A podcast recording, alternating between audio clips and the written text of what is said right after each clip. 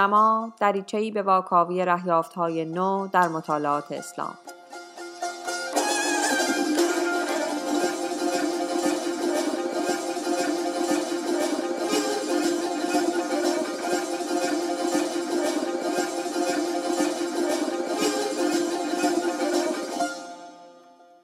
سلام. اینجا قسمت دوم از فصل چهارم رادیو دورنماست و من فاطمه مسلح زاده هستم. خوش آمدید. در این قسمت کتابی از هشام جایت رو با هم بررسی خواهیم کرد با عنوان فتنه دیالکتیک دین و سیاست در اسلام آغازین. جایت در این کتاب رابطه دین و سیاست رو در دوران فتنه اول بررسی می‌کنه و تلاش می‌کنه نشون بده که چقدر این حوادث در تاریخ اسلام و حوادث بعد از اون تأثیر گذار بودن. متن این قسمت رو زینب ایزدی نوشته.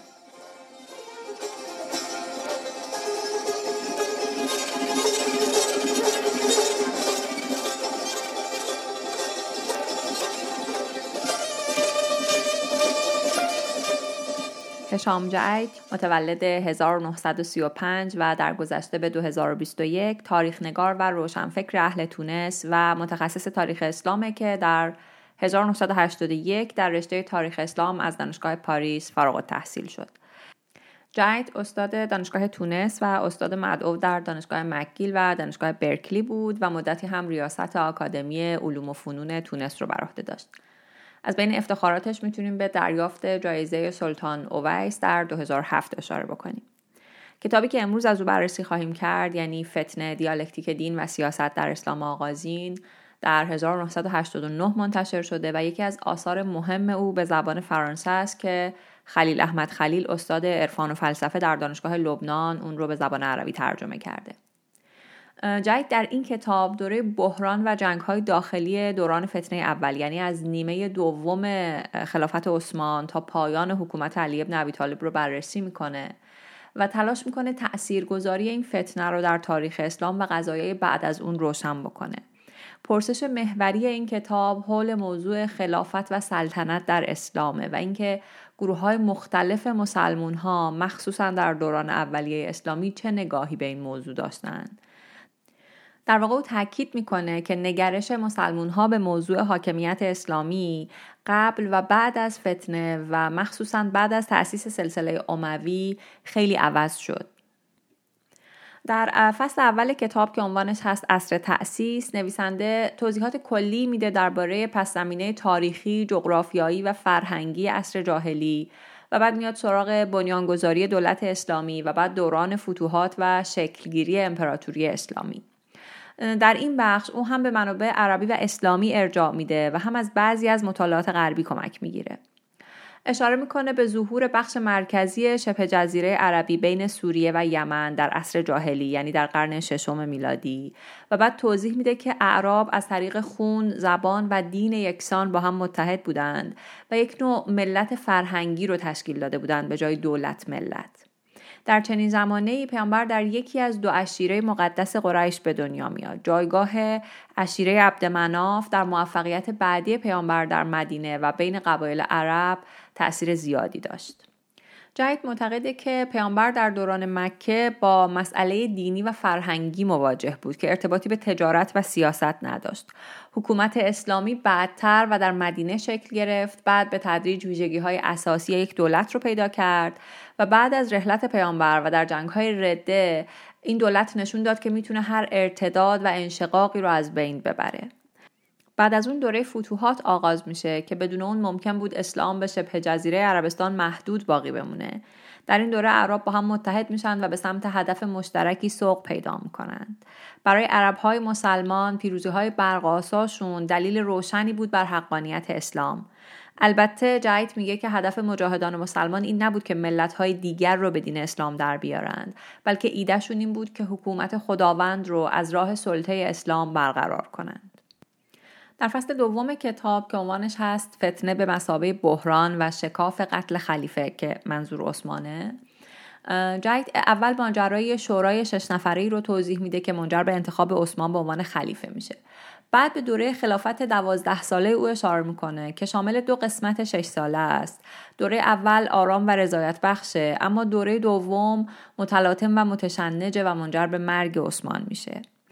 هرچند که بسیاری از نارضایتی هایی که در دوره دوم بروز کرد در واقع ریشه در رفتار او از همون سالهای نخست خلافتش داشت. عثمان در امور اصلی پیرو عمر بود و فتوحات رو به عنوان پروژه اساسی جامعه اسلامی حفظ کرد. اما در ازل و نصب ها و استفاده از بیت المال روش متفاوتی با خلفای قبلی داشت.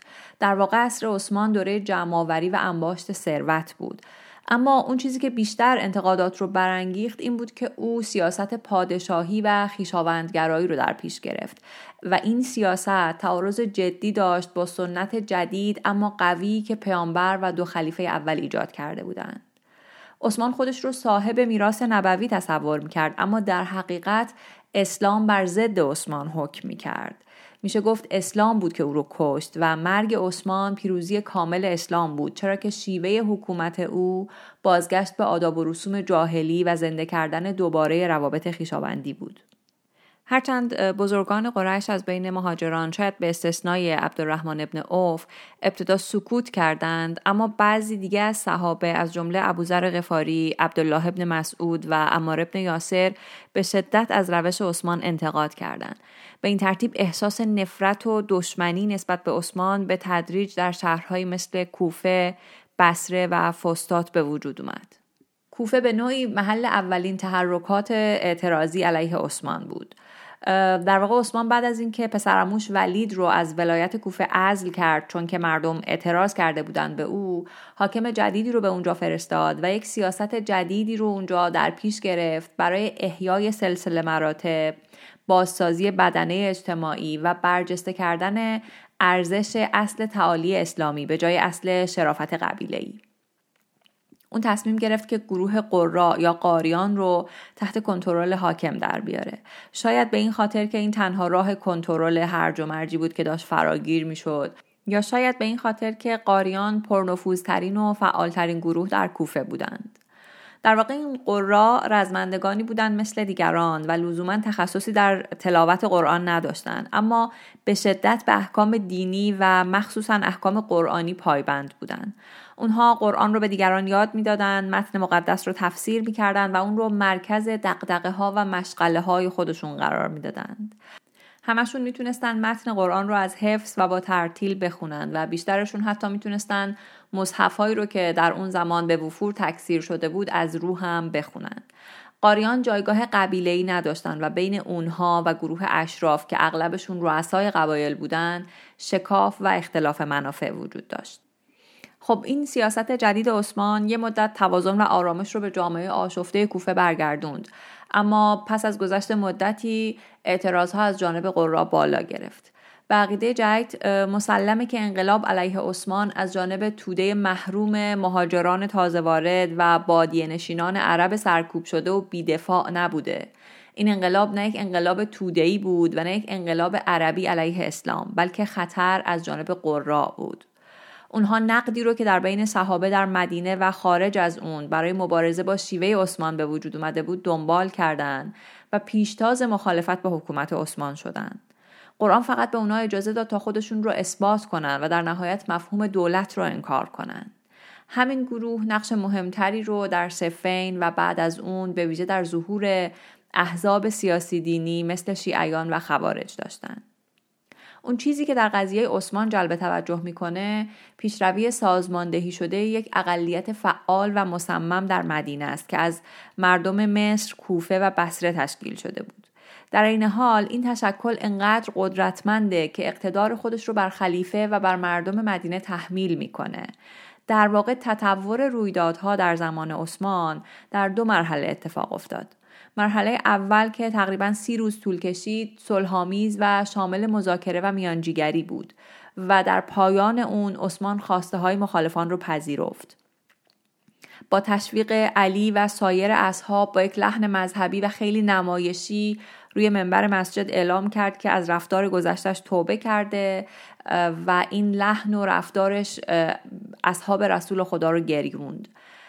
این یک اقدام سیاسی و مذهبی بود برای بازسازی عاطفی امت. در پایان این مرحله که به نظر می رسید بحران تمام شده مصری ها تصمیم گرفتند که برگردند. اما در راه بازگشت خبردار شدند که عثمان دستور کتبی برای والی مصر فرستاده که سران شورشی رو مجازات کنه. اینجا مرحله دوم شورش آغاز شد. نزدیک به چهل روز خانه خلیفه در محاصره بود و در نهایت عثمان به قتل رسید.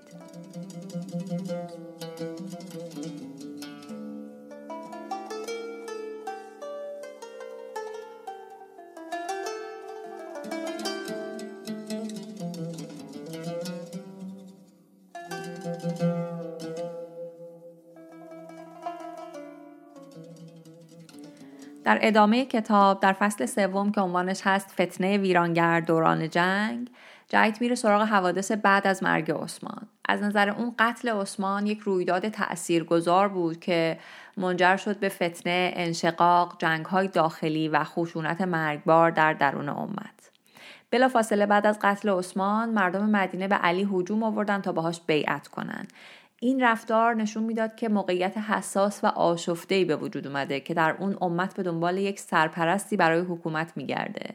اما این بار فرایند انتخاب سرپرست با دفعات قبل متفاوت بود. نه مثل خلیفه دوم انتصابی از جانب خلیفه قبل در کار بود. نه شورایی تشکیل شده بود و نه تصمیم و موافقت بزرگان صحابه در میان بود. این بار جنبشی از توده مردم با حرکتی شبیه به همه پرسی و بدون هماهنگی قبلی علی رو انتخاب کرده بود. در طول چند ماه پس از بیعت هیچ حرکت اعتراضی آشکاری انجام نشد. بسره بر سر موضعگیری در برابر قتل عثمان اختلاف داشت اما والی جدیدی رو که علی فرستاده بود پذیرفت. در مقابل کوفه والی جدیدش رو نپذیرفت و ابو موسا رو به عنوان والی خاص خودش قبول کرد اما با علی بیعت کرد. در مصر هم اکثریت والی رو پذیرفته بودند اما عدهای درخواست انتقام خون عثمان رو داشتند. در شام بیعت علی به وضوح پذیرفته نشد. ماویه والی جدیدی رو که علی فرستاده بود برکنار کرد و جنگجویانش رو بر خونخواهی عثمان علیه حکومت علی تحریک کرد. هرچند که او مشروعیت کافی برای خونخواهی عثمان نداشت و نمی‌تونست ابتکار عمل رو به دست بگیره. واکنش جدی به قتل عثمان از سمت نامنتظره ای رخ داد. آیشه، تلهه و زبیر که در بیعت علی بودند. جهید بر اساس سخنان آیشه و تلهه استدلال می‌کنه که این گروه به دنبال جنگ با علی یا درخواست خلافت برای خودشون نبودند بلکه خودشون رو مجری شریعت الهی معرفی می‌کردند که هدفشون اصلاح امت اسلامی بر طبق آیات قرآنه و مطالبه خون عثمان رو یک واجب دینی و سیاسی در راه این اصلاح می‌دونستند. به خاطر همین فرستادگانی به سمت شام، کوفه، یمامه و مدینه روانه کردند و از اونا خواستند که هرچه سریعتر حدود الهی رو درباره قاتلان عثمان اجرا کنند و به کسایی که از قاتلان دفاع یا محافظت می‌کنن یعنی به علی کمک نکنند. اونها یک گروهی بودند با ایدئولوژی و خط فکری مشخص و راهبردی داشتند که هدفش تمام امت اسلام بود. اگر این استراتژی پیروز می‌شد قدرت برتر رو به همراه می آورد اما در نهایت اونها در افق بسره محدود موندند. با توجه به اینکه مخالفان علی بسره رو در کنترل خودشون داشتن او چاره جزی نداشت که کوفه رو در کنار خودش قرار بده. این انتخاب پیامدهایی در آینده داشت چون کوفه بعدتر زادگاه و دژ مستحکم شیعه خواهد شد و در واقع خروج علی از مدینه منجر به خروج نهایی نهاد خلافت از جزیرات العرب شد. علی هم زمانی که رسولانی رو یکی پس از دیگری به کوفه میفرستاد از جنگ صحبت نمی کرد بلکه از اصلاح می گفت یعنی بازگردوندن امور به حالت عادی و بازسازی وحدت امت. اگر اصلاح در ذهن آیشه و یارانش از راه انتقامجویی برای عثمان با هدف احیای شریعت قرآن به دست می اومد در نظر علی برعکس بود.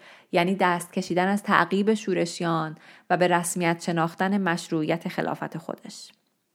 جعید جنگ جمل رو نبردی در راه علی یا آیشه می‌دونه که بیانگر مواجهه شور و شوق اسلام و غیرت عرب بود یعنی انگیزه دین در برابر انگیزه خون.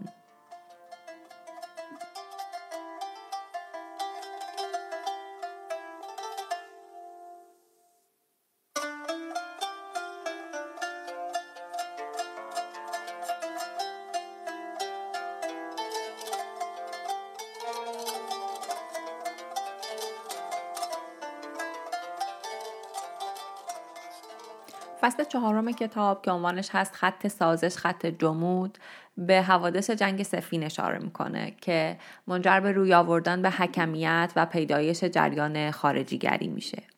جایت معتقده که بالا بردن قرآن ها به عنوان یک حرکت نمایشی دو معنا در خودش داشت. اول توقف جنگ و دوم توسل به حکمیت قرآن. در واقع این ایده شکل گرفت که کتاب می‌تونه داور باشه.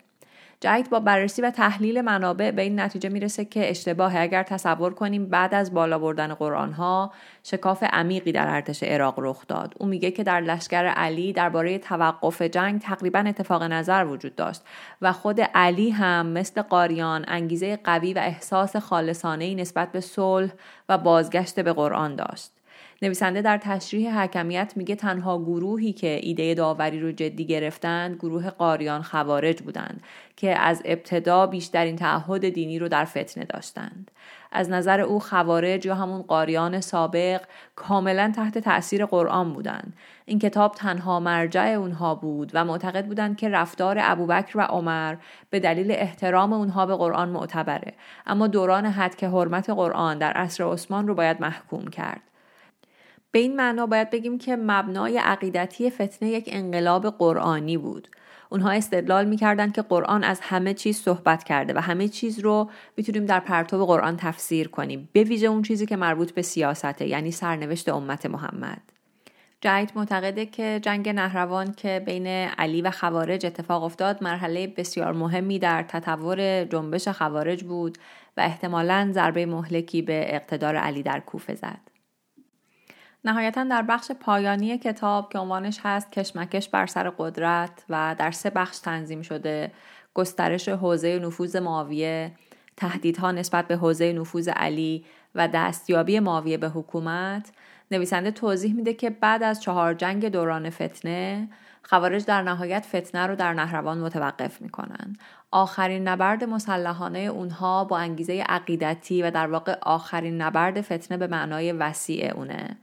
او معتقده که خوارج قاریان تنها کسانی بودند که در تمام دوران بحرانهای شدید تا اون زمان با مخالفان مختلف مثل عثمان، طلحه و زبیر، معاویه و علی با جسم و جان مبارزه کردند.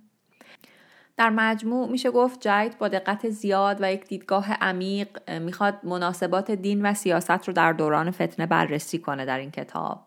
از منظر او سه قدرت مختلف در این فتنه نقش داشتند. اسلام تندرو و خشن که قاریان نمایندش بودند. اسلام تاریخی و قانونی که علی نمایندش بود و اسلام سیاسی و اشرافی که معاویه نمایندش بود.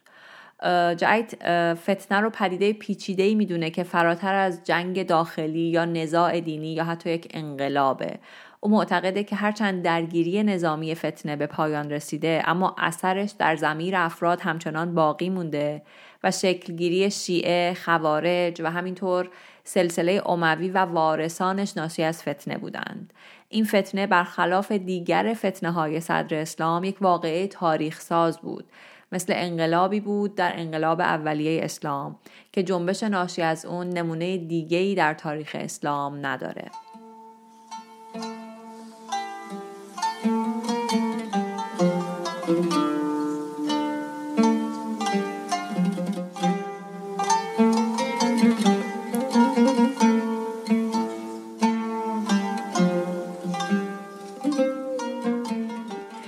متن این مقاله و منابع بیشتر مربوط به اون رو می‌تونید در وبسایتمون ببینید به آدرس دورنمامگ.ir همینطور می‌تونید به کانال تلگراممون مراجعه کنید ادساین دورنما با دوتا او و دوتا آ یا صفحه ما در اینستاگرام رو دنبال کنید. قسمت بعدی دو هفته آینده منتشر میشه. ممنون میشیم اگر رادیو دورنما رو میپسندید ما رو به دیگران هم معرفی کنید. موسیقی های میانی این قسمت از اجراهای یک گروه موسیقی مراکشی به نام گروه ابن عربی انتخاب شدند. خوشحالیم که به ما گوش می‌کنید.